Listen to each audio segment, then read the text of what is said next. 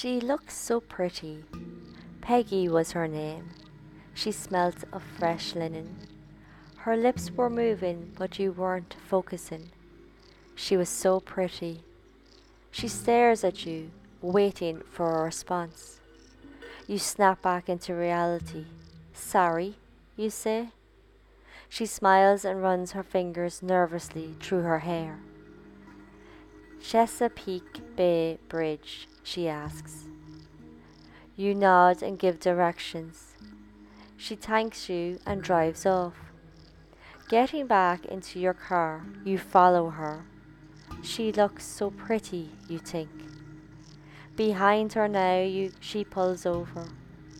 You walk to her window and say, thinking about it, there's a better route, but it's hard to explain. You offer to drive with her. Smiling, she agrees. You get in and buckle up. She looks so pretty. This was Charles William Davis, and this is The Good, The Bad and The Pure Evil. So very little is known about Charles William Davis before his crimes. He was born June 18, 1947 in Baltimore. His father was a police lieutenant. In the 60s, Davis was an electrician, security guard, and volunteer to the Baltimore Volunteer Rescue Squad. He had a wife who he later divorced and a son. In the 70s, he took courses to be a lab tech. He moved in with a single mother, Bonnie Kellner. He met her when volunteering.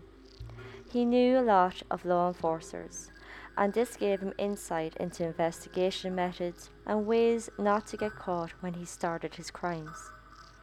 In 1973, he was convicted of a violation with a handgun, but it's not known or clear if he went to prison for this. And that's basically all that's known about him until 1974. Late 1974, Davis came across a traffic accident that had a 23-year-old female in it. Being the knight in shining armour, he offered to help. But instead of rescuing her, he dragged her into the woods nearby. He raped her and tried to strangle her. As he was strangling her, she passed out, and Davis thought she was dead, so he left. Regaining consciousness, she was able to get back to the town and get help.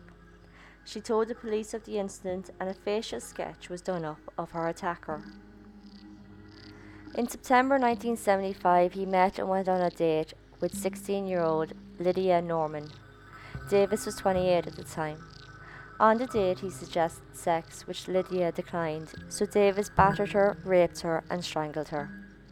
Months later, Davis lost custody of his son. He blamed the social worker and decided to assault her in revenge.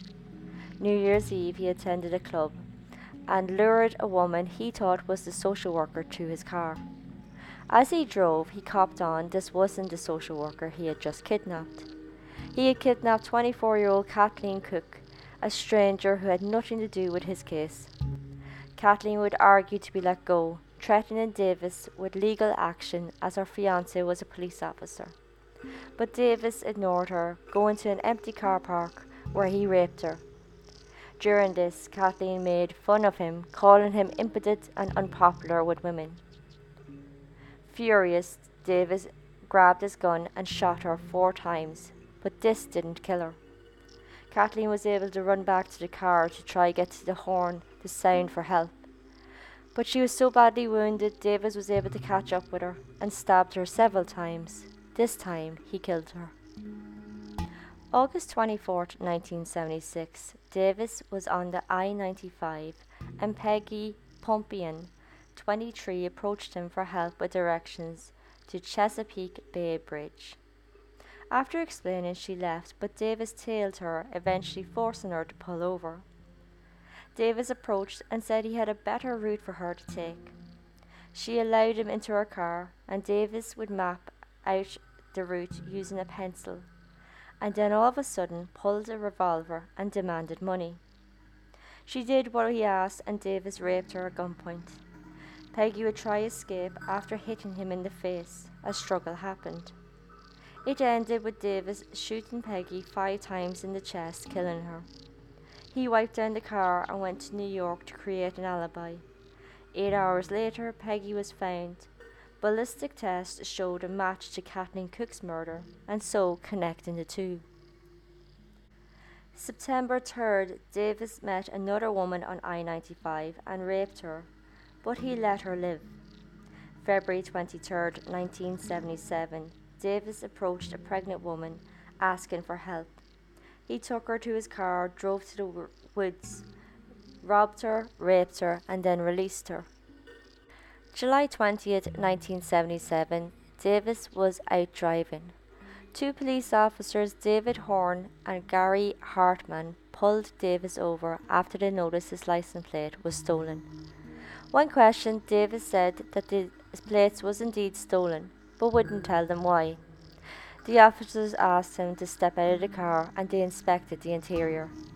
Inside, they found a CB radio under the car seat. Discussing between themselves, the officers came to the idea the CB radio was stolen, so they arrested Davis for theft and took him to the county jail. So sitting in jail, Davis kept his innocent statement and produced a receipt from a store showing he legally bought the item. This had the theft charge thrown out and Davis freed. But later was found out the credit card he used to buy the CB radio was stolen. The credit card belonged to the husband of Karen Willingham, the pregnant woman Davis assaulted. She was asked to come to the station and she was shown a photo of Davis and immediately identified him as the man who attacked her, robbed her and raped her.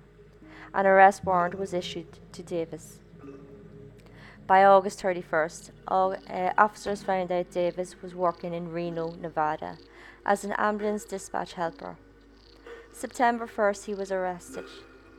On the 4th, he was extradited back to Baltimore for trial. While driving there with the officers, Davis announced he wanted to confess the murder of Peggy Pompeian. The officers read him his rights, took him to the station, and here they videoed him confessing to the killing of Pompeian and Kathleen Cook. The next day, he was formally indicted with their murders. From the arrest, there was a decision to be made amongst law enforcement officials. They met to discuss how to prosecute the case. The murders happened within Baltimore, but it was decided Davis would be tried in separate trials in different venues, as there was a fear the publicity Davis might not be given a fair trial.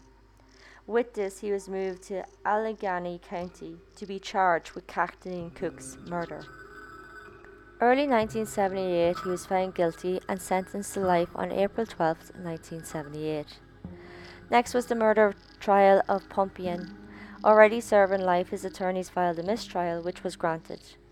But the trial would go ahead, and the second trial he was found guilty of murdering Pompeian and sentenced to life April 1979.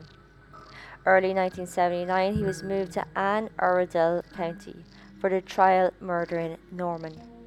The year after, he was found guilty and sentenced to life again, with the possibility of parole after 48 years. Since all this, he remains incarcerated and spending years in various penitentiaries. Early 80s, he was interviewed many times by FBI agent John Douglas, who was creating profiles to help a future capturing of serial killers. As of June 2022, he is still alive and currently serving at Jessup Correctional Institution. And that is the story of Charles William Davis. Like and subscribe on my YouTube channel and podcast, and join me next time for Frances Arsentive, the Sleeping Beauty of Everest.